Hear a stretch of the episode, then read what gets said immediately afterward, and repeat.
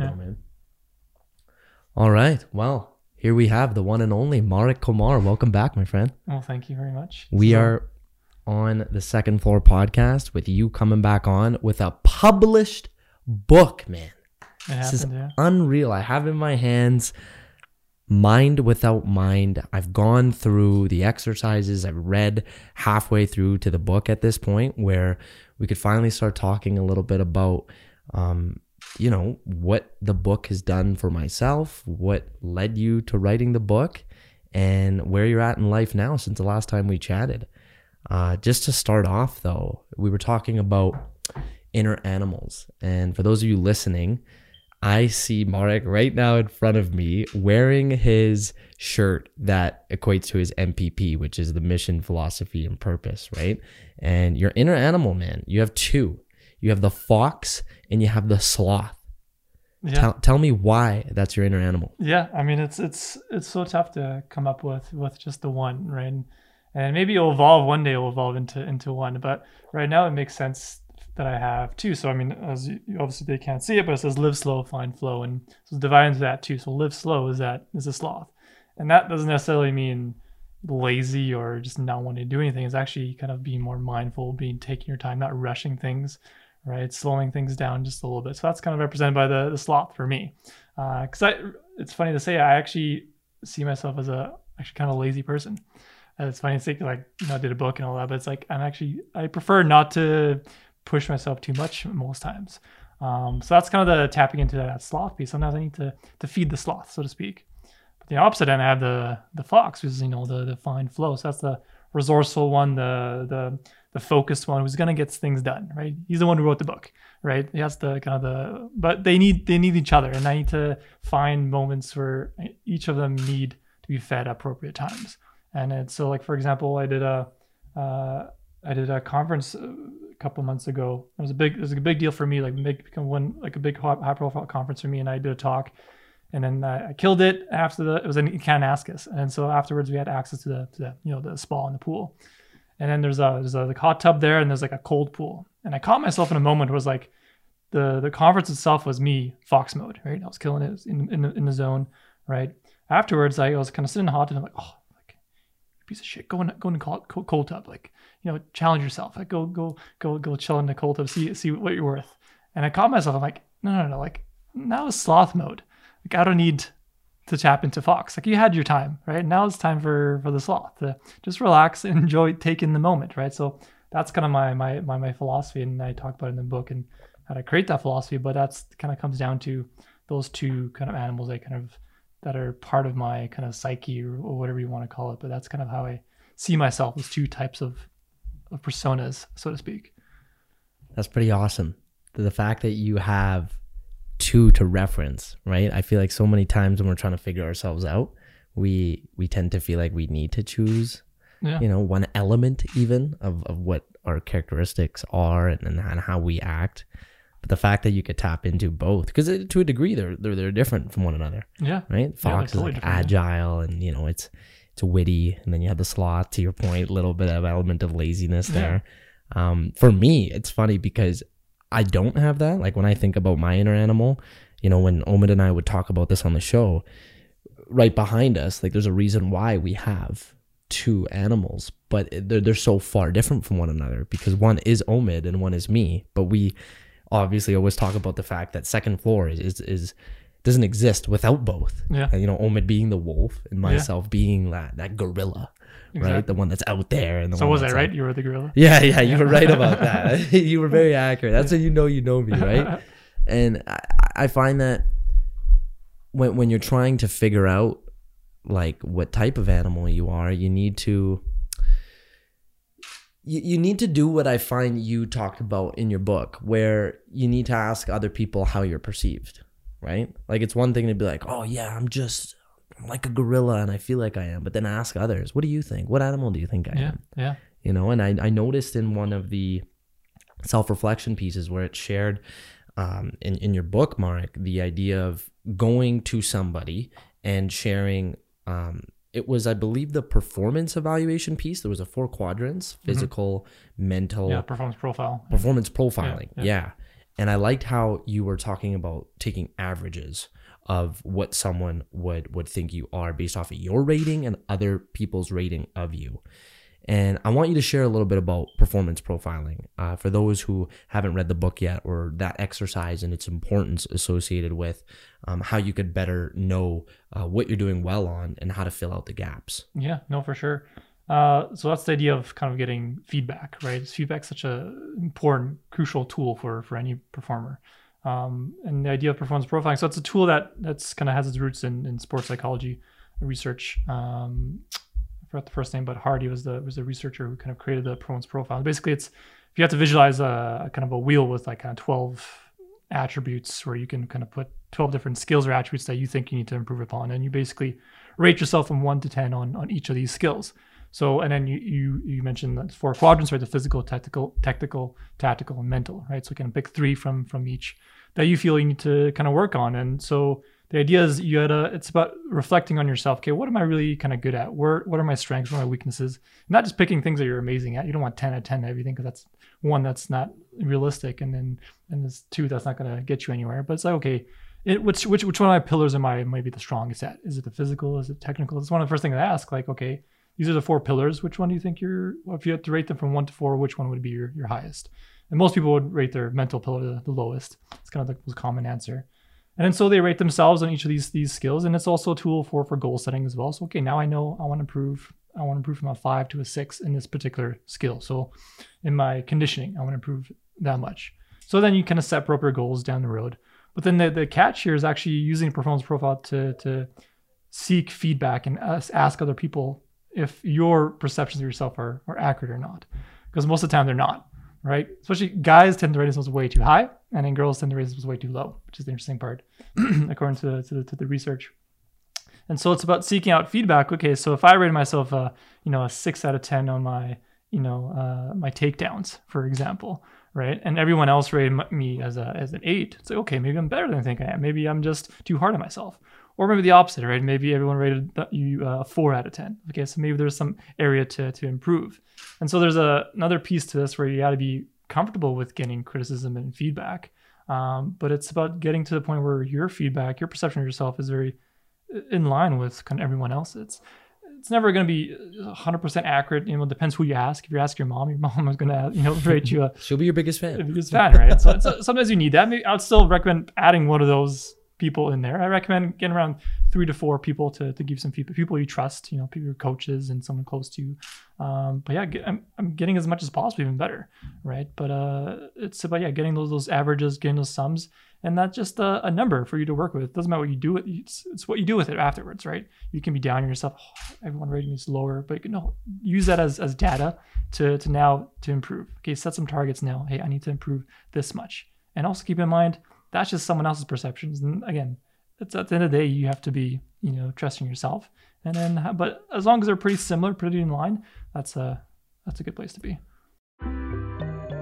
This episode of the Second Floor podcast is brought to you by Alberta Blue Cross.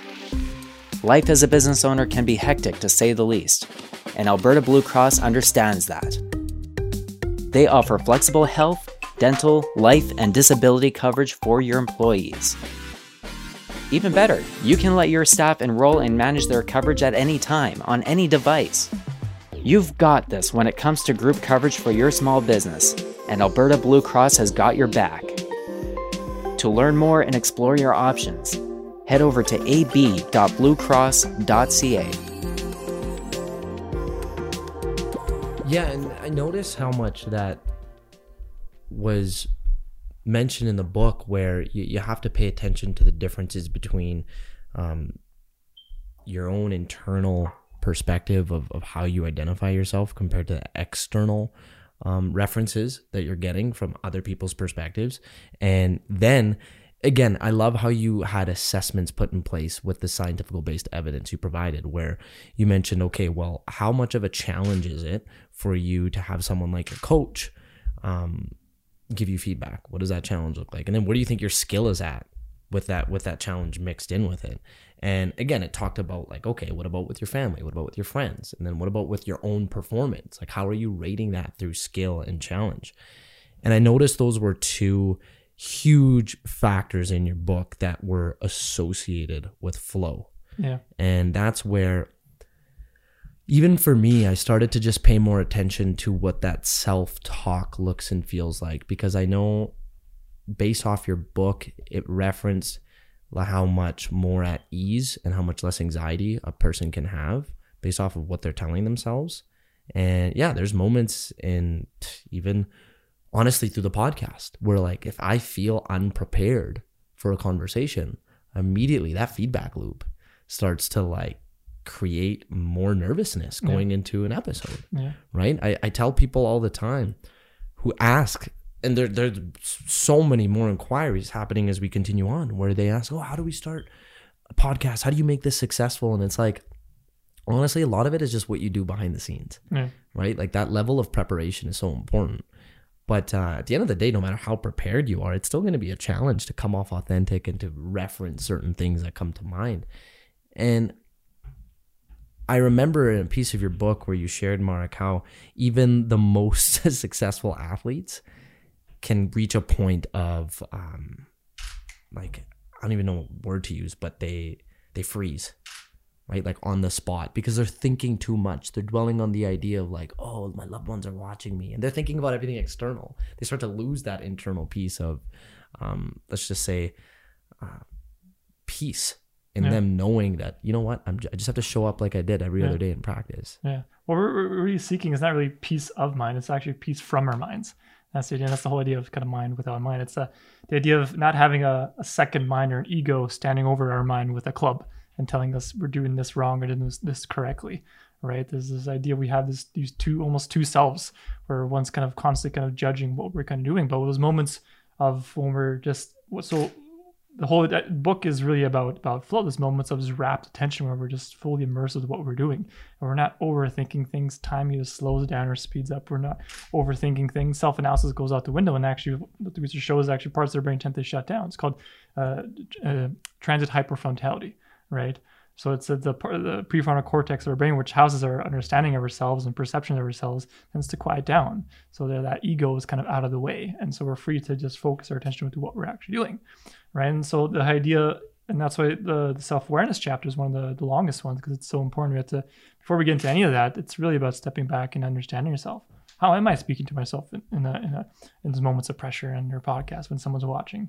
Where does my mind tend to go? We don't ask ourselves those kind of questions like do i tend to get look too much too inward right and i'm focusing too much on myself or do i focus too much on externally right and there's and then we talk about feedback and so there's the internal feedback we give ourselves and there's also the external feedback we get from other people it's important to have both to have real a skill of self-awareness i see self-awareness as a skill but external feedback tends to be out of our control most of the time we can't control if a coach is going to give us the proper feedback or not when they're going to give us the feedback right but our own feedback is within our control. It's a little bit less powerful, at least at first.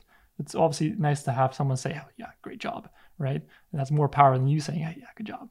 But over time, if we keep using that as our default, like, yes, you got this, keep going, keep going, right? That becomes sort of the, the habit. And then that becomes more, more, more powerful. And then I think it's always within our control. We can always reach into that, that bucket, right?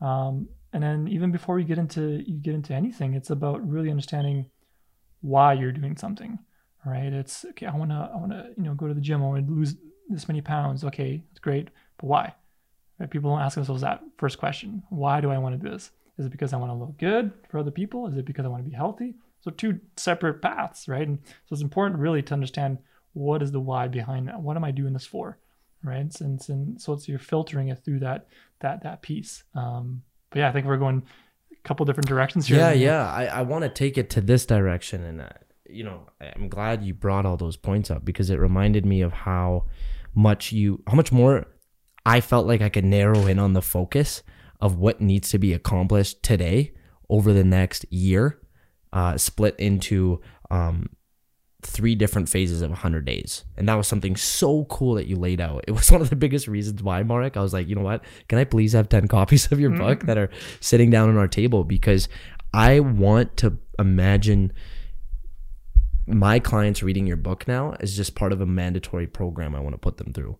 So they can start seeing how whatever goal that they have, and to be honest, a lot of their goals are very outcome based. Yeah. Right. And you shared the so, sort of the the drawbacks that can happen when someone only keeps thinking about the outcome and how you earlier just mentioned how the ego can come in the way of that when instead you can reflect on okay well what does that process look like and there was so many moments even for me in that book where i recognized like my goal of oh becoming a black belt in jiu-jitsu or oh one day i want to win worlds if I just keep thinking and dwelling on that idea without recognizing what needs to be done, like these these small little action items, then uh, to be honest, I'm probably less likely to get there Yeah. unless I do the exercise that was given in your book. And that was was so beautifully put. And I want to do it with my clients where you respect well what needs to be done right now. You know, okay, you want to you want to earn your black belt. Okay, now there can be three different um, steps to get there. Well, number one, you, you have to show up at least four to five times a week and train. That's Yeah. that that's that's a goal. That's like its own. Do that for a hundred days. Well, it's like whatever. What's the most tangible thing you can do in this moment? Because you become a black belt or, or winning world championships. One is not 100% within your control. I mean, would you agree with that? Like not 100% because there's so many other competitors probably trying to do the same thing, trying to win world championships. Yep. Right? There's other variables that come into play, and then we just get caught up in that again, the outcome of okay. Because there's, there's we have our mind and our body, right? And, if, and then an ideal place for your mind and body are connected in the moment, present, right? But when we're focused on the outcome, there's a drift. Our mind drifts towards that outcome. Oh, I'm gonna win. I'm gonna do this, or and it's very it's very black and white win or lose get this or get or i don't right but if we're focused on what's actually immediately in front of me what's next what's the next thing i can do to help me at least get a step closer to that and then the next thing and the next thing then there's there's less pressure in that moment because we're just focused on what's what's next right our attention it's all about really training our attention to what's here that's what really essentially goal setting is is a is a is focusing your attention uh, and you can do that in the in the macro sense, the hundred day plan, right? And, okay, what's what's my main kind of target for just the next hundred days? Don't worry about the next year, the next ten years. Mhm. Hundred days. What's what's what's kind of that? You can start with the the ten year plan. Okay, I want to do that, right? But then okay, break that down even further, and then break that down even further until you get to the next tangible thing you can you, you can kind of do.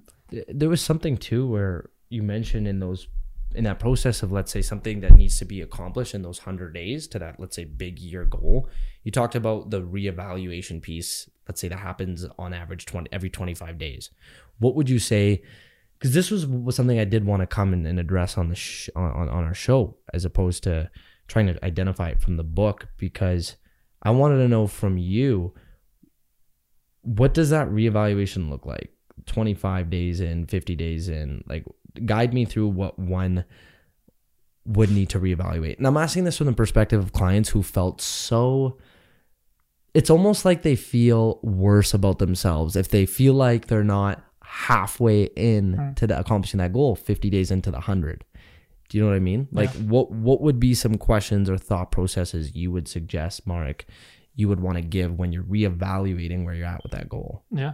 No, it's it's a good question, and I don't know if you're familiar with uh, Alex Honnold, the free climber. The Oh, is he the one who does it with like without any? So yeah, so free solo. Yeah, uh, he uh, climbs crazy mountains, and he has some some world records, and yeah, he's yeah basically climbs huge mountains with with no arms, no nothing. It's nuts. Um, but he said one of the best quotes he said is, and it kind of ties this into into place is strong goals loosely held, right? Set those those high goals, but don't hold on to them, you know, too too firmly. Uh, Really make them flexible. That's the whole idea of having those revision periods. And 25 days, 50 days, doesn't matter what what dates those are. Those are just kind of places. It's just nice to have 25, 50, 75. Um, but it could be really any any time really. But it's about coming back to them and just kind of check in. Okay, am I? Is this? Are these goals working? How do my? How's my challenge? Is it is it too challenging? Is it not too challenging enough? If it's too too challenging, reduce it. That's okay. Don't have to be set in stone. I completely COVID happened. I completely revamped my whole entire goal setting plan. I had the whole thing planned. I scratched everything off. I completely re- revamped it. But that's okay. And I think Yeah. people get caught up in like, I need to have this goal. I wrote it down. It has to be. I have to do this. But that's that, that that's ego coming to play, right? It's like, oh, I have to do this. Or Especially once priorities change, exactly. right? Like and, and that's the thing can shift. and that's and that's because it's it's the whole point of that hundred plan is to make it flexible with life with things that change maybe you had a target and you already reached that target. Okay now it's time to, to change it right? And always kind of constantly revi- it's it's about kind of like having guardrails like you know you're you're bowling and then that's what when you're when you're younger you have those guardrails to keep it in the out of the gutter right? So that's kind of the idea. It's like okay it hits the wall okay go back in, into course correct into where i need to go. The whole idea is to improve and, and progress and and, and and and develop and not just you know check things off just because it makes you feel good, right? Yeah, and you know what? I feel like it's only until very very recently actually, like this would be the first time I'm saying this out loud right now where I just need to be less hard on myself for something I feel like that I may not accomplish in time. And that's where I recognize again, sometimes we're just our worst critic. Mhm. Um, you know, I have just two major courses I needed to get done. Uh, one is nutritionally based and one is strength based. Um, and a part of it is, yeah, honestly, just becoming a better strength and conditioning coach and being able to serve my clients better and, and help them progress with their goals they have through fitness and health. But it's been a whirlwind of a year. And again, there's just moments where I feel like, okay, is that just me using that as an excuse? But yeah, when I think about where I was at last year, where I just began this journey of like being a full time fitness professional, and I just recognize how I recently just transferred a new location with bigger responsibilities and a bigger team to manage. I just put on uh, a plate of you know being coached by two professionals in kickboxing and jiu-jitsu and you know that's taken more time out of my hands and I just created two new clubs and uh, again not to not to just share all the things that I've been doing but I had to tell myself well Kenny you may need to pay more money to extend these courses or you might just not get it done and you have to accept that Yeah. because so much has happened that was great but now you're just being too damn hard on yourself and i'm starting to accept like okay well it's worth the reinvestment to pay for the courses. It's worth the extra extension. And i feel like we put again back to our goals of last year when i said i'm going to complete it at this time. And if i'm not doing it well now i'm just putting now now i'm putting off this feeling of making myself feel like a failure. When in reality it's like okay well wait look at what happened. Look at all the other great stuff that happened. And look what needed my time. You know it demanded my attention. So there was some shifts that that that, that happened. And i feel like because i didn't allow myself to have those reevaluation periods i never did that. I'm, I'm only just learning about Yeah. this reading your book.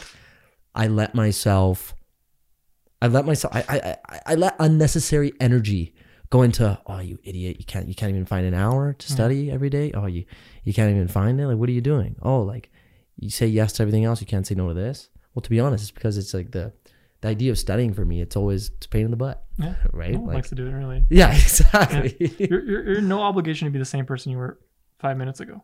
yeah Right. And we have this idea we are, and we think our identity is set in stone. We think we are set in stone. And then going back to like the being hard on yourself, that's why the whole idea of the the sloth and the fox. That's why I have that. I need to represent it by something. So to remind myself to tap into that, it's okay to tap into the the laziness. It's it's especially again I think we talked about this before, which is that that results oriented society where it's constantly go go, especially during the pandemic, where everyone's trying to show who who's the busiest and who's getting the mo- who's winning the pandemic, who's winning quarantine, right? And that's and that's and that's ridiculous. It's and we're doing things that are just uh, then again not really doing things because we want to do them. That's why I'm saying take a step back, reflect. Okay, what's really necessary? What are what are my goals? Really, don't just set goals just for set goals. Just do something just because everyone else is doing something. What do you really want to do?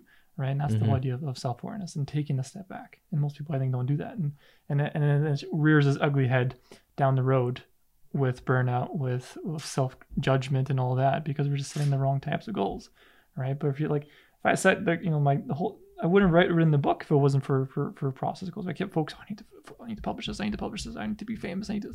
I know I'm not gonna be famous. I'm not, I know it's not gonna sell a a ton. The whole point of this was for me to to hold this book in my hand. That was the value of mine. That was the whole purpose of that. I'm finding myself now moving some of the goalposts. Uh, we can get into that, but uh, it's about it's the whole process to you sit down and, and write and it's it's difficult it's not enjoyable right but if you kind of set up mini mini targets for yourself right title the page first goal check you get the momentum okay write 100 words okay check and then you get into a rhythm you get the momentum and again it's easier to get into that kind of flow state so it's about setting the right conditions surrounding your goals and we talk about flow triggers flow conditions to to help you ease that process it's about and flow at, at its core it's about doing things that are, that are enjoyable. That's what's it's intrinsic motivation. It's it's something that it's going to keep you long term. It's going to help you, you know, pursue those goals long term. There's no point of, uh, you know, working out for every day for for for a few months and then not doing anything ever again. It's about that long term. Are you gonna not gonna burn out quickly? You know, Canada burns quickly and dies out. No, it's about long prolonging that career too. And I kind of get into that a little bit in, in the book as well. Like what's the successful athlete? What's the successful person? Is the person who won the most trophies? Is the one who's the goat, right? Or was the one who kind of successfully transitioned to a new venture, a new career with a family, and it's like is that success as well? But again, depending on what This episode of the Second Floor podcast is brought to you by the Edmonton Community Foundation. The, the foundation acts as a bridge between donors and charities to create a strong, vibrant community for generations to come. You can start an endowment fund with yourself or with a group. Once it reaches $10,000, it can start distributing funds. Vital Signs is an annual checkup conducted by Edmonton Community Foundation in partnership with Edmonton Social Planning Council to measure how the community is doing. This year's focus is on making ends meet in Edmonton. Learn more at ecfoundation.org. what's your definition of success, Mm-hmm. right? when you talk about you know that that feeling of success and, and really the the theme associated with your book is is that word flow and i i really like how to this day it's something that could be defined in, in so many different ways right? And and there's a raw definition that you put in the book marek and i just want to read it. And the unique thing about flow is when you referenced how there's this psychological element and a social element and an environmental element that made a lot of sense for me especially um, where i relate to always finding the the urge to just find something new like for instance something as simple as a new coffee shop I, I love the idea of going to a brand new setting or like setting my laptop hmm. out, fresh a flow trigger cappuccino, novelty, right? right? Yeah. It is, yeah, because it's just you know those serotonin and dopamine levels go up because it's something that you haven't experienced before and it can it can set you up again for that level of success because now you're you just you feel like it's something that um it's not something you're always used to. And when you're used to something human beings what happens is we get bored.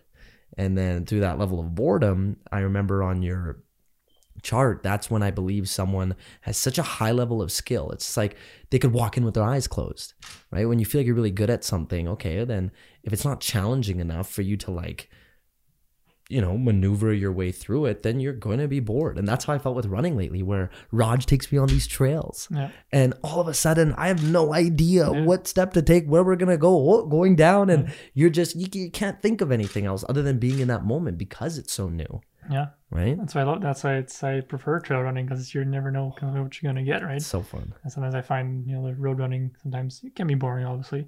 Uh, but so yeah, trail runs, yeah, you can you have to be kind of drop kicks you in the moment because especially during this time now, like when springtime when it's a little bit icy, a little bit muddy, it gets a little fun. So I recommend yeah, yeah doing some. no it's a yeah. good time if anyone wants to experience flow state go trail running Yeah, the the definition is you know when you shared in page 42 just recapping the what is flow portion of the book you shared flow is an optimal state of consciousness where we feel our best and we perform at our best um, in flow we may experience all or some of the following and um, you know you shared complete concentration having a sense of control altered perception of time so things slowing down in the moment um, or even Or things speeding speeding up, up, right Yeah. and loss of self consciousness, the merging of action and awareness, and then having uh, this high level of intrinsic motivation. Um, those are uh, what I liked is six components of what you went in depth on in the book. Now, you, just to reiterate, those are not my research. It's it's it's years and years of other re- better researchers. Mihaly Csikszentmihalyi, notably, most notably, he's the godfather of flow. yeah, So I just kind of reiterated his his research and some other ones. of but- course, and he's referenced a lot in the Yeah. book, which is you know I'm sure is he still alive to this Yep. day? Yeah, he he he should be listening to this podcast one day, and he's get, he's getting mad shout outs from Brett Marek. but um, man, like when you brought it down to the following acronym, it was the STARE, right? S T E R. So definition of flow in regards to what we just said is you know having selflessness involved, timelessness, uh, effortlessness, and then information richness. Can you just share with us, Marek, with stare in mind, how flow can, like, how someone can pretty much better understand flow and, and, and get the hang of implementing it in what they do?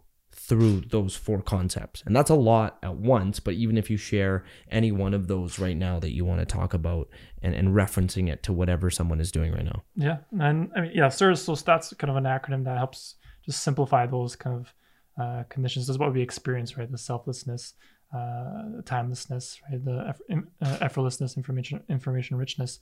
Um, there's obviously more to that, but if you want to kind of a quick reminder, those are kind of good ones. But it's no, no we're noting that even if you train all these kind of, and I get into the book and the conditions of how to kind of train flow and how to get into it, there's no guarantee that you're going to get into flow just by kind of doing some of these things. It's the whole idea is it's it's making you more kind of flow prone. Hmm. As a, and I reference a story in the book about uh, the monk uh, and, and the master uh, who kind of goes up to his master. He's like, "Oh, teach me how to become you know enlightened. I want to be you know you're uh, you seem like you know what you're doing, like you have everything's figured out. Like teach me how to become enlightened like you." And the master says, "Oh, it's all this training is a is just an accident." Uh, and he's like, "What do you mean uh, alignment is, is an accident? Like, you, you're getting me to, to train, you know, meditate for ten hours a day and doing all these exercises, all for it just to be an accident?" He's like, "Ah, yes, but it makes you more accident prone." And so that's the whole idea with, with flow as well. So you can you create these these conditions, environmental, psychological, social, and and you're increasing the likelihood of, of flow to occur. Uh, and then so with with flow, I mean, so there's the idea of, of, of selflessness. This goes back to what we talked about that transient hypofrontality, that part of the brain where we where we house our, our higher cognitive functions. So where we we have self analysis, or we, we think about things. Our perception of time is also is, is kind of in, in, that area as well. So that's why when there's less activity in that part of the brain, they, um, they did this actually kind of scanning people's brains in flow, mostly rappers in flow. And mm-hmm. they're kind of in flow and they're rapping, they kind of did a fMRI and they found that those parts of brains tend to, to kind of uh, not necessarily shut down because no part of the brain shuts down completely, but there's less activity in it, it down regulates. So that, that kind of uh, talk, that's why we kind of perceive time to sometimes be, you know, either going too slow or too, too fast. Um, and then perception of self, again, that, that second mind, the, sec- the ego kind of goes out of the way. So that's that kind of idea of, of, of getting out of your own way. Uh, so that kind of happens uh, in flow everything feels kind of effortless and almost like as if you're not the one kind of doing it, right? Yeah, a snowboarder feels like they're the snowboard is controlling them, not the other way around. They're so they're fully embodied with what they're doing. There's a, merging with the action and awareness. What you're doing and, your perception of it is kind of merged. It's there's no kind of uh, judging this or that, right? So it can happen. In, in conversations and podcasts, I'm sure you've experienced probably plenty of flow states and conversations. That's how I, one of my main flow triggers is, is through kind of conversations. I love kind of conversing, so I get into flow states like that. But uh, you know, high risk, you know, sports like trail running or you know, jiu-jitsu all these things, those are ripe for, for flow conditions as well. So sport is obviously a huge one. That's why I can the the book is morally mostly catered towards athletes with their in mind, but anyone can experience kind of flow. You know, coders and anyone kind of experiences those those those things, right? So uh, and I, yeah, I mentioned obviously there's psychological conditions uh, that we get kind of you just kind of listed off, but there's obviously environmental ones that you mentioned, um, making sure there's novelty in, in, in the environment. Um, there's there's feedback in the environment, both internally, externally. We kind of talked about that as well.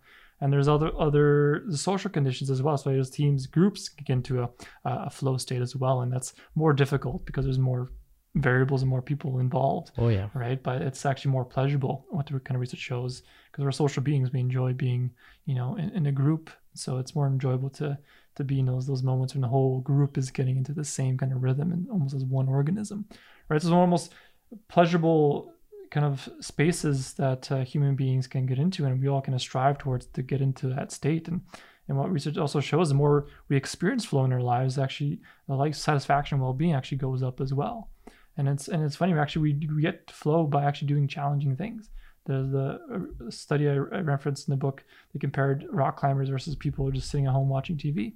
And people sitting at home watching TV, ironically enough, had more anxiety, had less you know opportunities for flow than the ones who are doing something scary as you know rock, climbing big mountains and that's you think that'll be more anxiety you know provoking but it's like they're actually experiencing more flow yeah what's challenging about sitting down comfortably in your household binge watching netflix yeah you know not, there's a time and place for it yeah. but i mean that that level of uh, FOMO one can get if they're watching someone else doing that, as opposed to being like, "What if? What if I just did that?" Yeah. You know, I'm watching a documentary on someone hiking. Why am I not at least trying what this yeah. is like? Yeah, yeah. You know, and I I find when when you say that, what, what comes to mind is the ability of asking yourself, no matter how much older you get, is being like, okay, well, what am I doing in my life that's relatively challenging or that relatively is going to progress me to let's just say getting that 1% better. Yeah. And I love how you shared that. Oh, like it, it clicked so much for me where you did the what is 1 to the power of 365. that was James Clear uh, from Atomic Habits, Yeah, the book. Yeah, great he- book. Yeah, And- talked about that. Yeah, It's like, you know, you go 1.01, all right, all of a sudden you're roughly what 36 times better Yeah. than you were a year later. And this is just talking about like, okay, what if you just 1% a day? You're doing something that's gradually going to get you better at what you're Yeah, doing. That's the process. The one percent is the process. What can I do? One little thing instead of focus on because our brains don't like big, huge tasks use goals. It's too much anxiety, right? So breaking it down to one percent. Hey, I can do one percent, right? Mm-hmm. Yeah. it's totally doable.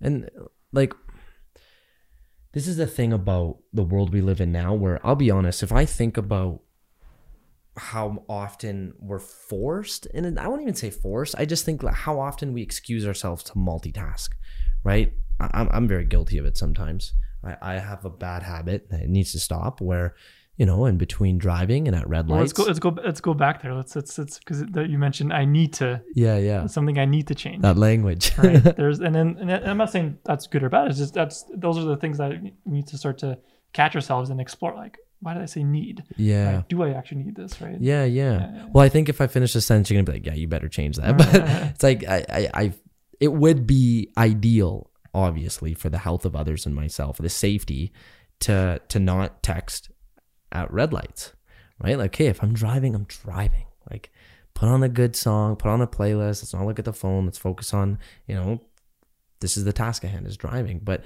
we're we have the ability now in our day and age, Mark, to multitask. And I find that when we are trying to capture flow state, and when I notice the moments in my life where I capture it, it's when I'm just focusing on one thing. And that's why when you talk about that le- element of timelessness and not worrying about what time it is, and even I catch myself when I'm training clients, look at the clock. How much how much time do I have left with them? You know, what more do I need to do? Ah, you know what? I have the game plan. I relatively know we can get this done in an hour. If I need to check the clock for when the next client's coming, I'll, I'll have an idea that we're almost done. Then I'll look at it. I started doing that more often with my clients, and now I'm, I'm more engaged yeah in the process as opposed to oh look at the time oh look at my phone oh um try and during work like during work email don't finish the email oh now do something else. And it's like when you focus at one task at hand it's why i'm so addicted to jujitsu you do get to capture that flow state. Because now that you have nothing else to distract you or pull you away from doing that. It's getting harder and harder. I, I hear you it's it's it's Yeah. not only you i mean i think everyone listening uh, is going through the same thing. We're just constantly bombarded by by by dopamine machines right? And that's Yep. why part three was dedicated to to recovery and and, and talking about social media and, and protecting your attention right? Uh it was a herbert simon economist he said uh, a wealth of, of a wealth of information creates a poverty of attention right? It's the idea there's so much going on around us that we're we can't kind of focus on one thing.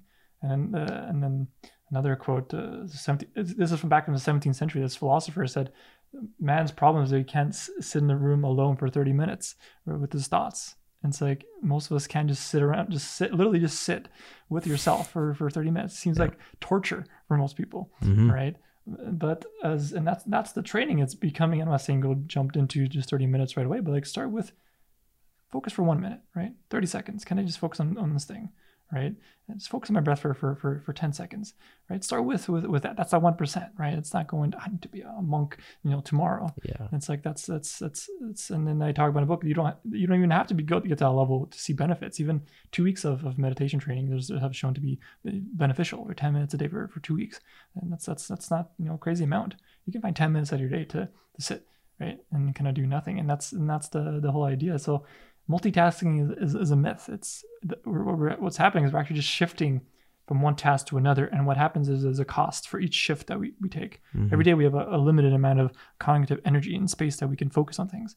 And we, every time we shift from one one email to, to social media to this and this, there's a cost. I can't tell you what percentage or what amount, what the exact number is, but it's like there's a cost uh, with, with that shift. And then we come, and then that's where we became, we feel worse after, we feel drained, right? But if we focus on just kind of one thing at a time, for just set a goal of okay, I'm gonna focus for this thing for 30 minutes. We should end to, to feel better after, you know, with with just focusing on one thing. It's neat you say that because recently uh, we had Qashus, you know, he got a message on social media from somebody who knew him. And this actually, like, I don't, I don't even think he knows how much this, like, resonated with me, where someone's like, man, like, how are you doing all these things? And, you know, like, how do you afford the time to do it? And he's like, he said, it was just that very question because I've had other people tell me too, oh, how do you, how do you feel like you're going to be successful if you're trying so many different things? I know there's a lot of listeners out there like us who they thrive in this ability to juggle multiple different ventures, whether they're related or not, but that's just how they choose to live their life. And Omid just said, like, hey, like I, Omid Qashus, however way people want to interpret or, or know him as, but he just said, this is just like this is what I this is what I thrive to do, and I love I love how I live my life, and I know it's different, but um, this this is how I choose to live it, and it's how I get things done. And the thing is about recognizing what he said in, in regards to our conversation about like making sure you're focusing on one task at hand is I always ask myself, you know, when I'm going into something, what hat am I wearing? And I, and I recognize the importance of that. Even like it's it's it's a visual um, interpretation of how I'm presenting myself in the moment. You know, going into this conversation, okay, I am I am second floor podcast Kenny. You know, going into GoodLife, 9 a.m. tomorrow. I'm I'm fitness manager Kenny right? Like go, going into jujitsu that evening, okay, I'm competitor Kenny. Like just recognizing that it's okay for you to to be able to have multiple hats on, uh, but recognize like what is that hat that you're gonna wear that is is the the one hat you're going as. Because if the, th- the thing is, is yeah, it can kind of I'll argue get muddy if you're wearing both hats at the same time, and now you're not too sure which version of yourself you're bringing to the table you know so like recognize going into a conversation going into a social media platform. I'll tell you what helps me, Mark, is when I go on social media, I'm, I'm proud of the fact that I spend, obviously, I'll be honest, a lot of time on there putting content out there. You know, I'll be on the apps as a, to a degree, I'll put on my producer hat, but not as a consumer. If, if I decided to go on there and constantly look at other people's, you know, posts, okay, now I'm going to be living on social media right now. So what what is your uh, I'm curious, what is your relationship with, with social media? Because I mean, I, I, talk about this in the book, but I, I I I hate social media to be honest with you. Yeah, I'm actually taking a break right now. Uh, this month I'm at uh, I'm on on it because, and this is that comes back goes back to self awareness, understanding you know how are these things making you feel and, and when they start to happen. I'm, i was starting to notice i was uh, starting to compare a bit more again and, and and judge myself and see oh this person did this and this and this. So sometimes the best method is okay i'm just gonna you know, you know step off for a little while. But what is your relationship? I mean do you find fulfillment from it? Do you get lost in, in rabbit holes or what's this is where i'm at with it right now. So that's a great question actually. I I had this conversation with a good friend of mine. Her and I were talking, and we were both honest. And I, I was, I was giving her advice on on how she comes off on social media, and vice versa. We just both came to the agreement that like we're only showing one aspect of ourselves. Like there's so many different sides to both of us, right? But there's only this one yeah. facade. We're only show off. the fox, not the sloth. Yeah, yeah, yeah, yeah literally, right? So we were just trying to encourage one another to be like, hey, like how can we showcase different side of ourselves? So I think that's even just that conversation is the the sad reality of the world we live in today with people who are quote unquote influencers where we're trying to think so much on social media about how we can appease our audience. When in reality it's like does that even exist? Like you know what I mean? Like yeah, it does. There's people liking and engaging with our content.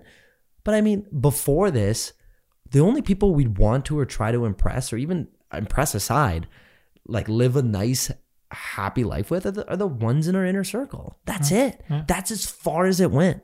Well that's what i talked about before like when with the book when i was starting to move my goalposts and that's directly correlated with, with social media. The whole point of the book before was i just want to hold in my hand and that was success to me and then so but then started getting some little traction some attention people were commenting like you know yeah, i'm starting to feel uh, getting some dopamine hits right? It's like okay so maybe i should I should sell a little bit more. Maybe i should share this and this and getting caught up in that in that loop right? And that's and that's when it gets kind of a kind of toxic. And that's why it's very important to understand what are those values. What's what's the why behind writing a book doing this whatever you want? What's what does it really mean to you? What's that what's that if no one is watching would you still do it right? That's the yeah. whole idea of it. And, and, and yeah, hundred percent. I would write it if no one's watching? That's that's the whole reason I started, right? And so uh, that and that's that needs to be clear. And I think most people are just not very clear. Like even not to uh, on uh, on, uh, on podcasts, but everyone has a podcast nowadays, right? and it's like I was like, oh, should I start a podcast? I'm like, well, I said like, Came across your mind. yeah, right? but I was like, Uh, but there, was- there wasn't a strong enough why behind it for me to, Yeah. to start a podcast, right? And so that's why I kind of was like, I'm not gonna just do it just because everyone else is doing it and gonna get into it. This is why I'm glad you talk about the why though, because then you, for myself and I'm sure others is when you post something online, ask yourself, why am I putting this out there? Yeah. Right. Like for me now, my my whole entire let's just say the past year in general, when I think about posting, I just ask myself, is this relative to promoting health and wellness? Is this photo? Is this message? Is it to a degree related back to the industry that I'm in? Because yes, you can argue that from the business perspective and potentially gaining more clients or potentially being an advocate in that space, yeah, whatever you're posting is that 1% that we talked about earlier that's going to help shape you up to be that hmm. individual.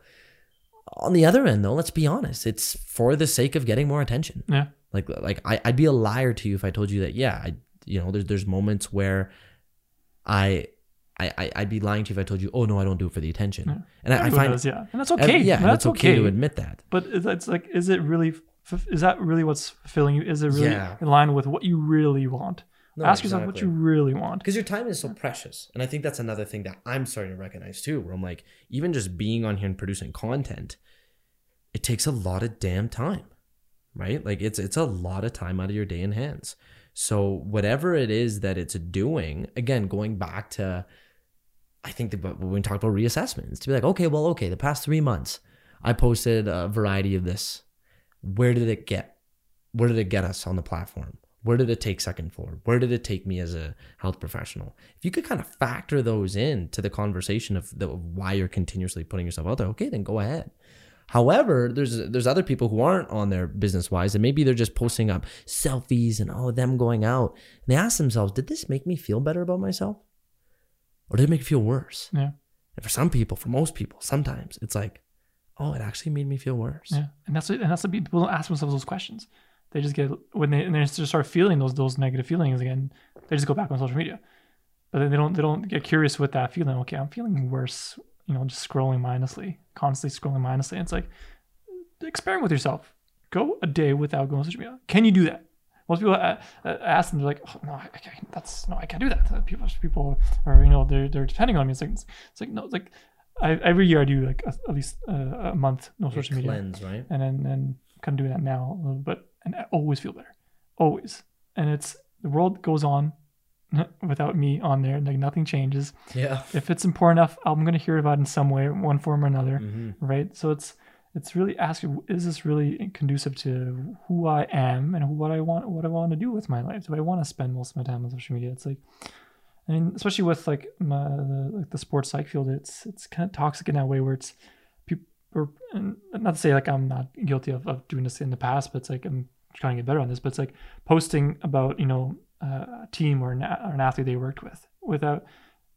And it's like, what is the point of that? Is it what values is it bringing to anyone else? You're just posting just because you're showing that you worked with this person X or Y. yeah And this is another. I'm sure this is in other fields as well. I worked with this person. This and it's like, that's that's the only post. Like, what's what's the whole point of that? What values are well, bringing yeah anyone? you have to go back to the value Yeah, and so and that's why I was kind of need to kind of ste- take a step back too. And obviously, with I fully understood with the book, I needed to promote it. I don't like to be uh, I don't like to be a center of attention. Well, I mean, I have a weird relationship with that. I, I kind of do. I like to perform, but I don't like being the center of attention. Uh, and we can maybe get, get into that because I think that's kind of interesting. But yeah uh, but uh, that's the idea. It's like, but so I knew I needed to promote the book. I needed to get some some testimonials and all this, and then and then you know post it and all this. Uh, but then I fully knew that I need to just kind of step back after a while and just like let it kind of simmer. Uh, but that's So even you being here today, or just in general, the idea of promoting the book, does it make you feel uncomfortable? There's an element of the challenge. 100%. hundred percent. There's there's there's a uncomfortability with it uh, because then then it's it's messing with the maybe the why a little bit. Mm. And it's like the the why is the goal is complete, but now there's like other elements adding on to it. Uh, but at the same time, like I do want, I do feel there's value in this, and I do want to to share this. But at the same time, it's like uh, I'm not I don't want to be like, oh, I'm the expert. I'm telling you what to do. Like I know all, all these things, right? So it's like there's an element of that where it's like uh, there's you know there's other sources. Why do I have to be the one kind of providing that, right?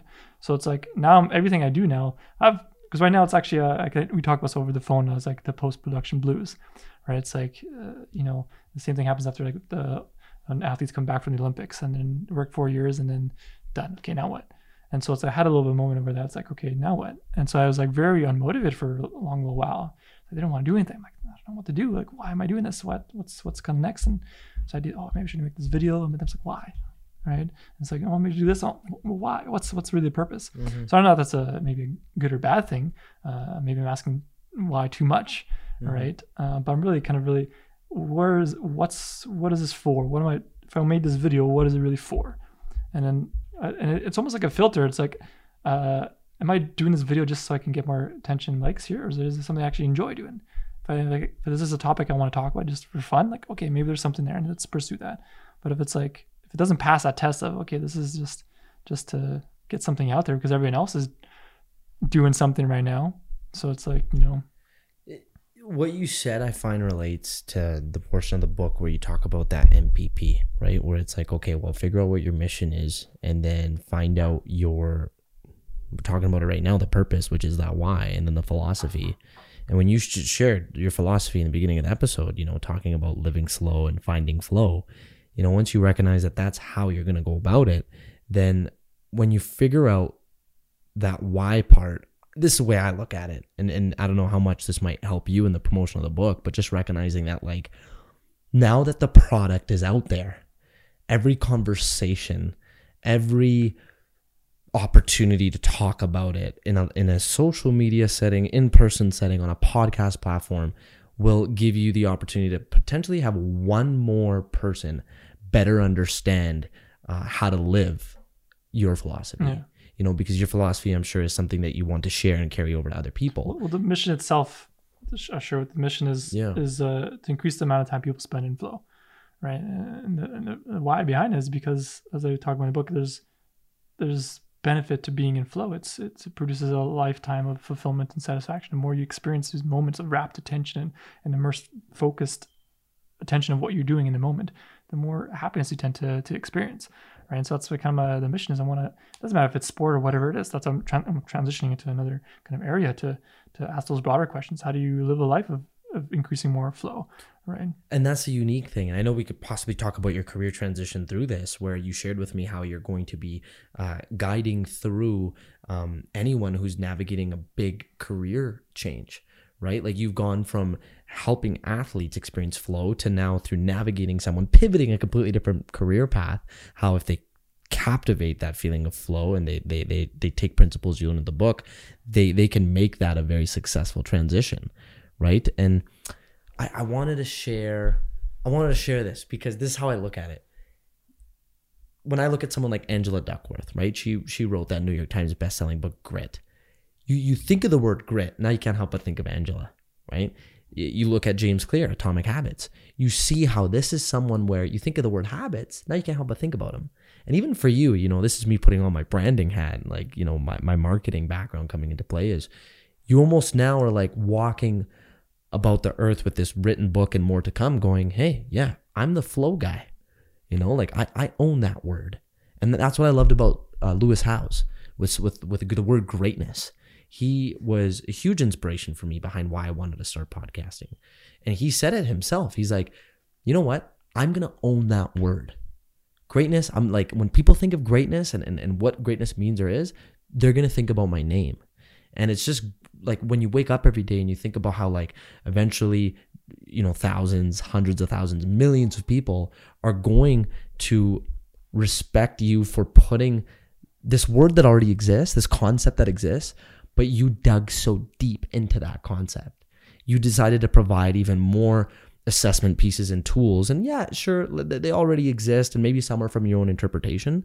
But what's beautiful is you've cultivated it into one program. And, and you know, I, I'll just end it on this note, Marek, where it's like people need to respect and understand that just because a concept exists right now doesn't mean you can't elevate it into something that like could be your own because you're just tying in your own personal experiences with it. that's like us. Like we didn't we didn't create the concept of second floor. Second floor, you know, the idea of elevating, getting to the next level, that exists. But like we're taking in our own experiences and conversations and we're owning that word. Yeah. When people think of second floor, they're like, oh yeah. Well, What's the thing when people think creativity is like, oh, just completely creating something new? That doesn't exist. Every creative art, creative music, anything, it's always just taking bits and pieces of your entire experience of life of other people and having your own flavor and your own taste on it. And that's and that's not that's that's what creativity is. It's about being open to, to new ideas and seeing cross sections in different areas. So like for example, for my my my, my, career transitions, like okay, I had to this this, this skill set of of coaching, uh, you know, athletes, performers, in, in mental training, sports psychology. But it's like, how can I cross reference that with maybe a different kind of field that's kind of similar and very similar tools in like career coaching, career development, and how I can merge those, and it kind of became like almost a natural fit. And that's where breakthroughs kind of sometimes happen. I was saying, I'm not saying I'm going through a breakthrough, but that's what happens in different areas. Like, how can you take something and then go and was a completely different area and then see how they kind of fit and if it fits, oh, then those are the kind of great breakthroughs, right? And that's the kind of the, the interesting part. And then and I think that's something with even like for you guys with like podcasts, but then adding element of video that changing completely changes the the game. And it's already people are more engaged and, and wanted to, to see a little bit more, right? Mm-hmm. And then or the element of okay, there's a podcast for for health and wellness, and then there's the business side. And it's like, okay, how can we kind of that's be having a, a higher tolerance for for failure, like aiming towards failure, right? Always going towards. That's how you learn things. you, you know, learn thing. Uh, you find new ways of doing things by constantly mm-hmm. failing. Uh, you know, when you talk about that element of failure and embracing it, and you know, you don't, you don't, tr- you, you don't succeed in something until you you try it out. Is um, it reminds of your four stages of mastery, mm. right? And there is a component there where I feel like it's stage two where it's the conscious incompetence. Mm-hmm. And that's where it's like I love how you put it in the book. It's like you understand how much you suck. Like you you know into stage 2 out of 4 let's say of like really becoming a master at it where you recognize the deficit and, and this is right out of your book and the value of this skill and then you begin addressing the deficit. So you have this concept of, you know, the more I fail, the more I'm going to learn. And it's interesting how I relate that so much to jujitsu. Like this hit me so heavily where someone can start off in jujitsu and, and they could be in stage one and they could be like in that unconscious incompetence level where they're almost thinking like, you know, they give it a try, but they don't recognize that. Sorry, they like, they pretty much at that level don't realize how hard it is to master this. Like they, they, there's this level of unappreciation for it. Well, is that and if you got to a point of the Dunning Kruger effect in the book yet, mm-hmm. right? The idea of in the, when the the more you know, the more you know you don't know. But that's the funny thing. And then the researchers Dunning and Kruger they found this uh, over across domains, especially with professors uh, heading into like Ivy League schools. You know, uh, PhD students coming in for the first time, and on the walls they have Einstein, they have, you know, all these famous kind of scholars, and they, they're thinking to themselves, what the fuck am I doing here? Like, I'm not good enough. And they found us so consistent, like everyone felt that way. Well, not everyone, but most people felt that way heading into those, those moments. Their confidence is so low, even though their expertise is quite high. Right. And then the funny thing is that people who are actually low expertise have high confidence in the beginning. It's like because they don't know how much there is to learn in, in this in this in this group. And I think I heard this summer, but I think in the in the especially in the in the martial arts with with with the belts. There's a I don't remember which color it is, but there's a cross section where between I want to say yellow, maybe green or whatever. Mm. It's where it's close enough where you know the the level of mastery is not that you know kind of different, but the the confidence is way higher on the person who's kind of on that lower kind of uh, skill level. Yeah, and they yeah. think they know, but they don't really know right? And it, it sometimes hits hard where they, they understand, okay, there's actually so much more I need to to look to learn. And then so when you're if anyone's listening and their confidence is dipping, that, that's actually a good thing. That means you're understanding the the topic a little bit more. You're broadening your perspective. You're understanding there's so much more to, to learn in this. And so eventually the confidence does kind of go back up once you start accepting, realizing, you know, there's so much more I don't know right? And that and that's okay. That's literally me right now as a as a purple belt halfway through my journey uh, to, to, to getting to black belt in jiu-jitsu is like it, it, it's humbling myself all over again to learn everything that I haven't learned yet. The beginner's you know, like, mind I talk about. Yeah, the beginner's mind, exactly. And that's something where it's beautiful because you, as much as I could say, oh, why haven't I learned this yet? It's just there's so many layers to jujitsu. Like there's so much to learn to the point where, like, to give you a concept, I'm doing moves with my legs now. Before I was very upper body dominant, so I would just stick with, you know, let's wrestle him, let's take him down, let's rely on my strengths. Now, instead of building upon my strengths to make them stronger, I'm taking essentially my weaknesses, places where I feel very vulnerable, Mhm. And I'm going, okay, well, let's learn as though I'm a white belt all over Yeah, again. Like that's I, the, that's the beginner's mind. Can I be Yeah. a can, const- can I constantly be a white belt? Can I constantly be in a, in a, in a state of, of learning? And, and that's I think what's because like you said, it's it's it's vulnerable being bringing those those those flaws to the surface. It's ego coming to play. Like, oh, Oh, yeah. oh I'm, I'm I'm supposed to be good. and all this right. I think the the top performer understands and accepts that that's go towards that discomfort. That's where where true mastery is going to happen. well, you become far more eh, on a personality level calm through the process. Like psychologically, I've just noticed how much it's changed me um, as an athlete, but as a person too. You know, you go from feeling like, oh yeah, I'm the shit, like you know, uh, I'm a purple belt now, like you know, I'm, oh I know so much. To like, wait a second, no, you don't. Every time you're in this position, you're so quick to get out of it because you you couldn't look yourself in the mirror and go, I don't know anything there. Yeah. Now you're staying there. Yeah. You're in the mud again, and and and you're you're very quickly learning that if you keep practicing in a situation where you feel so vulnerable, you might end up turning that into a strength. And I'm going through that all over again. And what, did that, what does that do? Back, back to flow, Yeah. right? Like I'm, I'm, I'm, I'm- I'm almost, I'm falling in love with that concept all over again. And that relates to so many different things, right? Like think about relationships. It's like we go over this like vicious cycle of, oh, let's just do the same thing over and over again. And hey, I get tradition, right? Like, oh, we got this little, like, we got this thing we do every year, every month, whatever. But hey, like, sit down with one another and be like, hey, like, what's what's something new that you want to try that maybe you- you're just too afraid to ask me, and vice versa. Or, or hey, let's get uncomfortable. Like, let's let's have a conversation that like maybe we want to have, but we're too afraid that if we have it, we're gonna break up. Like, Yeah, you know, yeah, those moments yeah. where it's like, I, I encourage anyone in those situations to. I, I just feel like sometimes we let that level of fear take over, and when we're ready to face it, we quickly walk the other way. Yeah. Should we, fear should be used as a compass. Mm. every every going back to relationships like i mean every moment that me and, my wife like had you know difficult moments that's when we grew the most. And then I, and then they completely changed the game. And it actually it, it solved all the problems i was afraid to to address. And that's the funny thing. We're, and so it's idea of getting getting comfortable with that fear. And that's that's just a, a feeling that's just an experience. And we, in the book i talk about the practice of, of mindfulness and, and and practicing that idea of is your thoughts your your feelings your emotions that's not you. That's just something in your consciousness that's just ar- ar- ar- arising. There's only consciousness and its contents. And so the more you can objectify it and see, okay, that's just a thought I had, does not necessarily mean it's true, right? The more you can just, okay, stand to the side and then change your shift your attention to something else, right? If you're if you're if you're sparring and your mind drifts towards, oh, am I not good enough? I'm all these sort of thoughts, instead of holding on to that thought and giving weight, which becomes a detriment to your performance, you just say, oh, that's a thought, and move to like, you know, stance, right? Or whatever you need to, to focus on to bring your attention to what you're doing. Yep. And that's so flow follows focus. And so essentially we got to train ourselves to focus in the present moment. And then that's only when, when, when we can get into those, those moments when, when we kind of time slips away and our mind slips away, a mind without mind. Right? No, I love that. It's a beautiful quote. A friend of mine, someone very dear to me, she said, she said, you gotta go through it to grow through it. Yeah. And I, I ate that right up. I actually asked her today. I'm like, hey, before my show, what was that quote you said to me?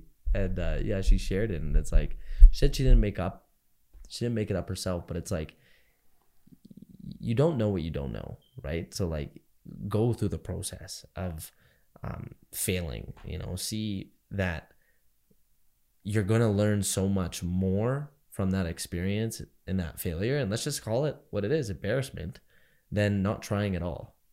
I don't think I shared this with you. I might have, but there was that moment where I went to Vegas. It's my first like really big international competition. My first match, Mark, I went down into an illegal heel hook. Right away. Ref went, stop. Stood back up and I was like, oh, what, what happened? R- right, right away, I realized I just did something illegal. I got disqualified. I cried. I just got mad. I just got so upset. You know, for took me about a couple hours to just recognize, like, okay, well, what, did you learn from this? You learned to never ever do that again. And and since then, never got DQ'd. You know, recognized and became way more aware of the rules of the sport. I wouldn't have if I didn't go through that process. And and I find that you know a lot about what we talked about today is like being comfortable with asking yourself those hard questions and, and, and, and not being hard on yourself. I think it's like important to be it's like a mix of be easier on yourself, but don't let that trump your ability and opportunity to keep trying new things. Yeah. That that's what's super important. Is Yeah. instead of becoming so complacent and comfortable and telling yourself, "Oh no, this is cushiony and this is just going to stay how it is." Keep thinking how you're going to make it 1% better. Yeah. And then that way it's not overwhelming, right? Back to your point, it's not just something where you're just saying like, "Oh, I'm just going to throw this out there and I'm going to do it." That's like me with studying. I'll study. That's all I've been saying for a while. I'll study. No, when? How? What time? 10 minutes a day. Do it. Just start. Yeah. And then, you know, when you when you have something realistic in place like that, then it can grow and it can unfold to something uh, magical, Yeah. right? Well, people think like, like I think I just sat down and just kind of just wrote a book. Like that's not how that happened. There's every time I sat down, there was that nagging inner critic, that self doubt came up. Why are you doing this? Let's just go watch some TV. You know, don't, don't. and then uh, if you give into those those thoughts, if you don't give in the space, not about not ignoring those thoughts. It's actually quite opposite. It's actually about actually leaning into those that thought, and you start to to to, to feel there's actually it's not as scary as you think, and that's just the thought I had. That does not mean I need to to to to, to listen to it. I can choose to focus on writing the book. I had that thought. Okay, cool. Move on to the next, right? Move on to what I'm actually kind of doing, and that's the practice. Is not that you mentioned ju- a non-judgmental piece. Don't judge yourself for having getting distracted or having a negative thought. That's just completely normal. That's just part of the human experience. We have a mind that's has a negativity bias. We're we're, we're wired to scan the environment for threats. That's just how we're wired evolutionary. It's, it makes mm-hmm. sense to keep us alive. doesn't help us nowadays when we're when most of our threats are imagined. But that's that's the trainable piece where we can see our mind for what it is. And it's and and and the more we can recognize that it tends to drift, and then don't judge yourself for that. And just bring your attention gently to what you're doing. And that goes back to having a very clear objective. And so recognize that that's a practice, but also recognize okay, when what is the target? Okay, this is my target. Remind yourself of the target and constantly remind yourself and remind yourself. Yeah, no, it's so true. and and those reminders they help keep you on track, right? It's it's I love this element of having a checklist, you know, like every single day. This is what needs to get done. Did it get done? And if it didn't, well, what happened? Why didn't it? And and and also like that that level of like 80% completion. It's like, you know what? 80% of hitting it is far better than zero. Right? Yeah. Like, you know, clients will be so damn hard on themselves if they didn't finish. Well, especially for perfectionists. I mean, that's the thing. It's and it's funny how much th- mistakes already I've caught I've caught in my book now. I'm like, oh shit. But uh, but uh, I love this. Uh, I heard it sometime. Someone told uh, like a YouTube video or something. You talk about uh, always just aim for eighty percent. It's never gonna be hundred percent, right? You know, it's always something more to change. There's always Mhm. something more to do, right? Or but you know, work is is finite and time is or uh, what's it called? Um, time is finite, work is infinite. I mean, you can always do more work, right? There's- So we have a limited amount of time. So get caught up in, then oh, it has to be, has to be perfect. I can always change this because there's always something more you can change. hmm Aim for that kind of. I mean, it's different for everyone. That just works for me. Is aim for eighty percent, right? And then it's it's gonna end up better than than than, than, you, than you think it's gonna Yeah. end up, right? So it's don't, don't push yourself kind of too much. It's always uh, it's just just again going back to what does it really mean to you? Why are you doing this? And if that's the check, if you can check that off, you've you've won. Yeah.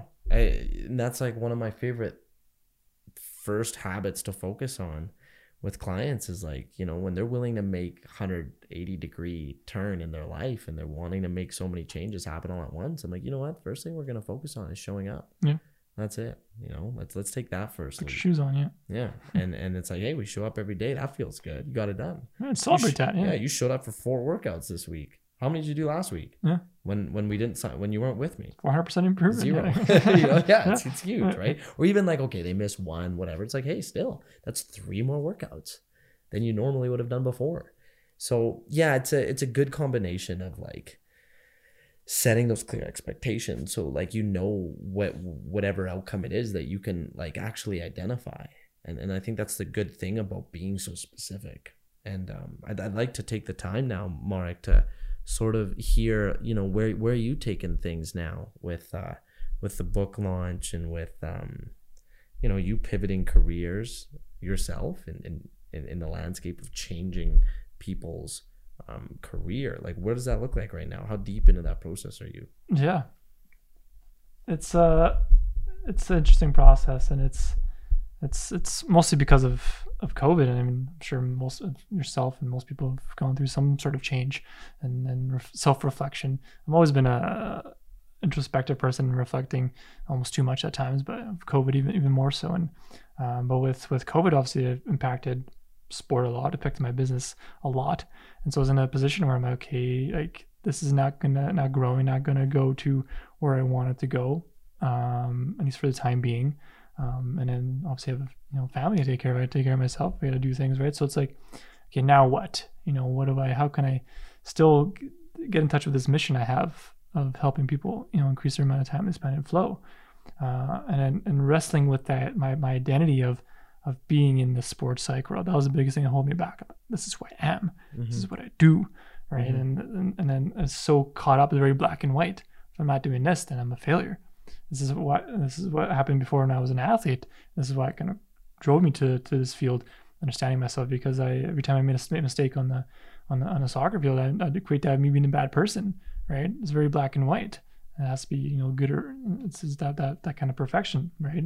And that's a very you know tough place to to get into, and I, um and so I find myself doing the same thing in my career. It's like oh this is who I am but I was supposed and you get to learn to de- decouple like who you are with what you do right? Those are two kind of separate things and then you're so much more than just kind of that that that career identity right? The there people would dread that question dinner parties like, "What- who, what do you do? Like you know and that's a Yeah, silly that's I? why it's why that's the first question we ask instead of like you know like what are you most excited about? Like what puts you into flow? Like what's and that's why i'm starting to to ask those types of questions and and then the natural kind of fit is like careers like what is really a career? I'm interested in what is really a career? What does it mean to to do a job? Like what what is that? Uh, and why most of us are just not enjoying most of the things that kind of we do? Um, and also on a, us, the other side is like is that okay? Is it are we meant to only follow our passions? We keep getting told like follow your passions follow your purpose. Yeah. most people don't know what what their passions are. And sometimes that's okay to not know what your passions are. And passions change. I had a passion and things changed and i had to kind of shift and then find new ways. And i'm in a state of that beginner's mind and, and finding okay how can i transition these skills into maybe broader questions and something else? And right now it's it's kind of the it's that career development field and helping people navigate the stressors of career change and identity. And you know I, for example i'm working with someone who's a an air, uh, airplane pilot furloughed airplane pilot air canada. He was, or he was doing singapore airlines and air, canada. Wow. and then now he's driving uber. He's making eight grand a month and now he's driving uber part-time. And now the, the market is saturated with uber drivers so he can't even do that as much. His whole identity is tied towards being an air, airline pilot. So how do you deal with that Yeah, there's an identity crisis that can unfold through that. yeah. And a lot of people who've gone through that in the past year where uh, financial hits have uh, been taken and now something that was merited as having status is gone. Exactly. And that can t- that can hinder on themselves thinking who they are now. But i love how you beautifully put it and it's referenced in the book where it's like when someone asks who you are you, it, is not entirely what you do. Yeah. They're, they're like they're we are more than that.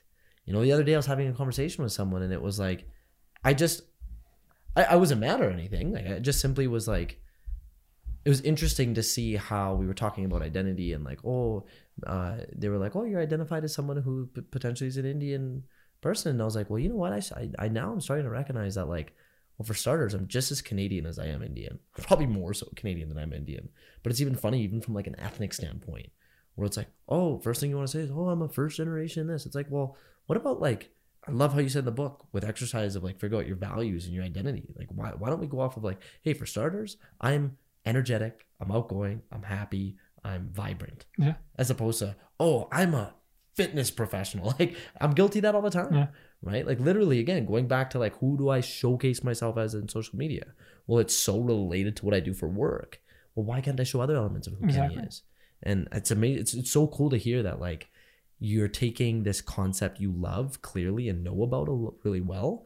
You know, like your level of mastery of flow is very high, and now you're applying it in different avenues. Well, to, to summarize, like the, the answer to that, I guess the question you mentioned, where am I at? It's like I'm experimenting life without a job identity right now, and that's and that's very difficult to do.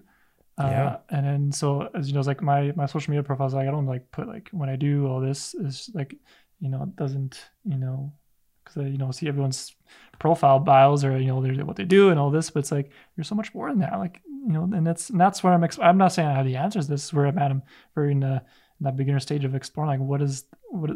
First of all, what does it mean to me, really? Because I mean, I relate to you mentioned the ethnic identity too. I mean, uh, I've you know. Uh, a son of immigrant parents as well, and it's like I had the identity crisis. Like, am I Polish? Am I Canadian? Am I when I'm when I'm there, I'm more Canadian. When I'm here, I'm more Polish. It's like I had that struggle too. It's like where do I fit really? And and I kind of dealt with that, and I'm in the place now where it's like I don't really have I identify as nationalities anymore. Really, I'm like I'm just swam or humans kind of thing, right? But that's a different kind of a tangent. But Yeah, yeah. uh, but that's similar. That's and that's I think that's and it's that happens. I mean, there's psychological psychological theories of how children go through development, and there's certain stages in their life where they go identity crisis, and they try to develop. Okay, I need to be this and this and this. And I think what's interesting for me now is how do we teach young kids? And I think we're doing it the wrong way. We're we're, we're filtering them through a, a, a certain path where they have to decide what they want to do very quickly and what they without really exploring and understanding what why. Well, I mean, it's like, where's our. Even for me, when I identify and respect my exploration phase of my life and the components in it was university, it was navigating different career paths. However, it was never deemed as an ex- exploration phase. I had to I had to classify it Yeah. as that. And to your point, I find it sad where yeah, at a young age, to be honest, not not to disrespect the educational institution of my parents, but there was never this encouraging factor associated with anyone telling me, "Oh, just like you need to explore. Yeah. You need to like fuck up. You you you you need to just uh, navigate through multiple changes. It's healthy for you." That was deemed as, "Oh no, you need structure. You need to be in a position for at least a year." Yeah. Oh, you're leaving something under a year? Oh, that's unprofessional. Hundred percent. You know, I and then what did I classify myself as, Mark? A job hopper. Yeah. Oh, like how much that made me like felt like that that, that stung. a Or if I don't get that job, I'm a failure. yeah, right? but I mean now I don't regret it because now I'm like that. What I needed that. I needed that shit from 20 to 25. I needed to be like, hey, this is the time to make all the mistakes in the world and try a bunch of different things. But I mean, good. We've got people now, like, you know, guys like Gary Vee and people out there who say that that's important. So that way you don't have to have this, like, really low self fulfilling prophecy that makes you feel um, so incapable of where you should fit in. And I find that we're living in a world now where everyone needs to be like, where do I fit in? Where do I fit in? Where do I fit in? Yeah. And then that that then you start feeling like, unfortunately, like you start like beating yourself up mentally about it. Yeah. When in reality, it's like, hey, I'm, it's okay. We still Yeah, be figuring exactly. There's a new wave of uh, uh, um, career psych- like uh, development theories, which I'm really bought into. Because the old model is you take an assessment test. This is where you fit your personality. Okay, you work in this job. You're put in the boxes, right? And there's a new wave. It's completely flips out on the head. It's called planned happenstance. The idea is, and especially in the people in the career development field, you ask them. Like I remember I was in a, I was doing I was a career mentor for the U of A and was working with a student. We had a group session and they asked like, how many of you here uh, are working in the field that you went to school for? And like maybe one person out of you know 60 put their hand up, right? And that's the idea. Like most of us don't do the thing that we kind of you know thought we are gonna do, and that's okay.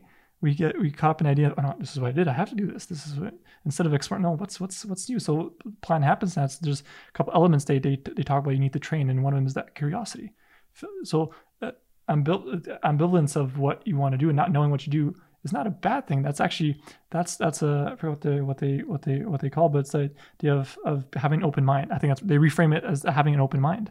You're not you know you don't you're not a bad person for not knowing what you do. You just have an open mind, Mhm. right? And then so you're flipping out on its head, and it's actually a positive thing. And I think that's and that's the how I think where it ties into into flow. It's like start asking yourself what puts you into those one what those moments when I stop thinking? What are those moments when I'm just like in the moment? When when three hours go by, like this conversation, an hour and a half already went by. Right? It's like when those moments those, those happen. It's like okay, there's something there. So start journaling that, start noticing things, start worksheeting these things. Okay, I like to be in this position. I like to talk to people. Okay, maybe there's something there. Explore that, right? Of course, there's there's elements of of of, of you need to pay the bills, you need to do this, this, and this. But it's like sometimes that's okay. You need to five, you know, pay money, but no, that's there's a long goal in mind. You know, have that. What's the, what's that long term objective? How is this process and me?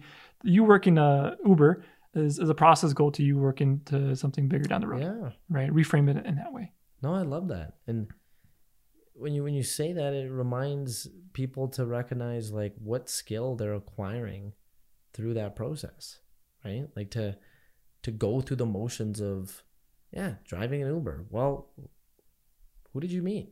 Who, who, who was someone you met? Oh, did you get better at Mhm. conversing with people because you were stuck in a car with someone? The jobs I, the worst jobs I had is the one I learned the most from. yeah, exactly. Right. You remember from from your life, right? It's crazy. Yeah. And that's like that is what continuously shapes who you are. And I love how you said that because to identify with recognizing where you're spending your time the most, but what makes you stop to spend more time doing just that. You know the things that you decide to push a little bit longer? Well, why? How did that person make you feel? You know, what what what was going on in your head? What questions did you start asking? Okay, now through what you just mentioned, journaling or the process of reflection, those are the moments where you sit down with yourself for 30 minutes. To be honest, I'm working on that. But I notice lately when I'm showering, I'm in like a high level of like deep thinking. That's where I'm like, okay, like, you know, what did I learn over the past day? What did I what am I about to do today? Well, what difference do I want to make or or, or who's gonna make a difference in my life today? In Shower's the best place for that because it's a it's, it's a low grade uh, physical activity because you're you're wiping, you're, you're doing all these things, right? And it's so your mind's kind of semi focused on that, so it but allows your brain to be just enough disconnected to attach new ideas. and Yeah. so its creativity is ramped. I've I've had moments, Marek, where that's happened. like it's, it's gotten real deep lately, to the point where, I, I don't know if it's just like maybe I'm just getting my head squished too fast into the mat space where I'm forgetting too much information and and my my head's loopy. But I'd be like, did I brush? Or I'd be like, did I wipe my body with soap? Did I do that? Like I would forget. Like, and I'm like, it's because my mind is so fixated on like it going certain places and Yeah. and like thinking about what's been going on. So, yeah, I, to your point, man, I encourage our listeners and even you know myself from what I gained in this conversation is to to pay attention to to what your mind is telling you, and sometimes pay attention to what your mind's not telling you. Mm. Right? I think that's gonna factor into people being able to make um, better decisions for themselves. Right?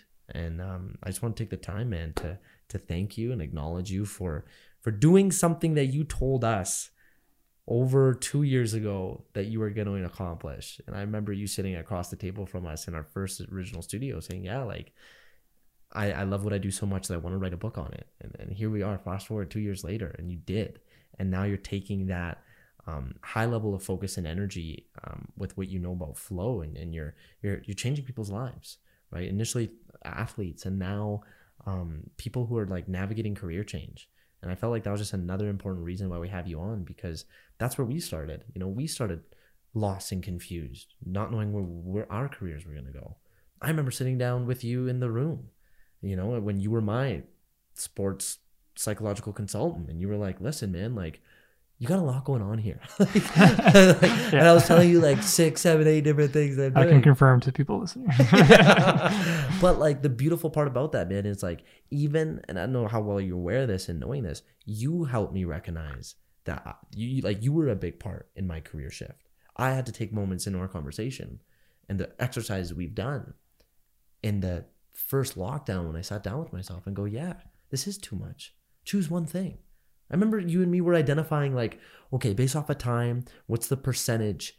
What are the percentages of my time being spent in jujitsu in my career at that mm. time? and are you happy sales? with that? Yeah. yeah yeah are you happy and then what i did was i recognized yeah the things that are pulling me towards taking more of my time and energy that's going to be the focus and the only focus so it's a no-brainer when i hear that you're going to be a part of changing people's careers because you did that for me in the space of me being a pro athlete. And it just goes to show that like you as a person, Marek, but you as what you're specialized in is, is something that a lot of people can learn from. And uh, that's why I just want to take the time to have you let us know like where can people find you to for, so they can so you could do that for them um, anywhere in the world because I know you have an online platform, but also where in Edmonton um, can people uh, stay in touch with you and, and potentially do a program with you. Yeah, no, again, well, thank you for for having me on again. It's it's always a pleasure to be on the show, um, and I'm glad to hear you got something out of our, session. So I'm glad to hear that. Um, yeah, people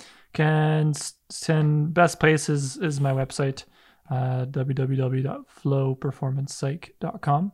Um, like so if you're an athlete, you can still work with it. I still do, you know, uh, mental training uh, for athletes as well. But I'm also transitioning to the kind of career transition, career development kind of field as well. So if you're interested in that, uh, I'd be happy to, to support you. Um, Instagram's a good place as well. Uh, Marek T. Komar. Uh, simple as that on my Instagram. Um, Catch him in a month though. He's on his Instagram cleanse. Yeah, that's right. Don't don't don't DM me now. I won't get back to you. well, I mean, by the time this goes out there, you'll probably maybe yeah, yeah, yeah, yeah. So yeah, so DM me. Yeah, so do DM me. uh, well, let me see. Maybe I won't be able to be back ever again. No, I'm just kidding. Uh, pulls, me, pulls me back in. Yeah. Uh, but yeah, those are the kind of the the good places, and yeah, definitely check out my book. It's on on the website flowperformancepsych.com slash book. Uh, comes with a free uh, kind of workbook with it to download, so you can do some exercises. So that's the kind of best place, and I'm always happy to hear feedback. That's my, my we talk about feedback, so definitely give us some feedback on how it went. And yeah, thank you again for, for having me on. Not a problem, man. Um, you know, we always like to ask every single one of our guests this, even if we've already asked them. Is you know we want to hear from this. you now. What, what does it take to be on on the second floor, Marek? What does know, it take? Yeah, you know, when we look back on, you know, the steps that need to be taken to, you know, have you reached where you reached at this point now? You know, like you clearly spent quality time in in figuring yourself out more and and getting a published book accomplished, which is huge, man. Like that's not easy. So going through the motions of, of, of being very clear on how you spend your time and and how to elevate in life and health and business uh, what what does that take, uh, based off your experience, for someone and our listeners to to take what they're doing to the next level? Understand what is that second level for you and why you're doing it. Don't take some time off social media. Take some time off for yourself. Really get clear on what it is you like to do, why do you like to do it, and how to do it. There's plan out some steps, right? Uh, and that's going to change. Don't think that's your first, you know, idea is going to be the one. It might be, it might not, but be flexible to change, right? And so really, but I think emphasizing the why you're doing this? If that's anything, if it's if you want to be the next bodybuilder, if you want to be the next world champion, first answer why. If I if I had a gun to your head and, and asked you in, in, three three words, you know why? If you can answer that, then you're in a pretty good spot. Um, but yeah, so figure that out and trust the process. Live slow, find flow. I love it, man. There you have it, the one and only Marek Komar. Thank you so much, man. I appreciate you being on here, and I feel like a lot of people are gonna find value with everything that you said today. Cheers, brother. Cheers, man. That's a wrap. Boom. there it is, my man. That was fantastic.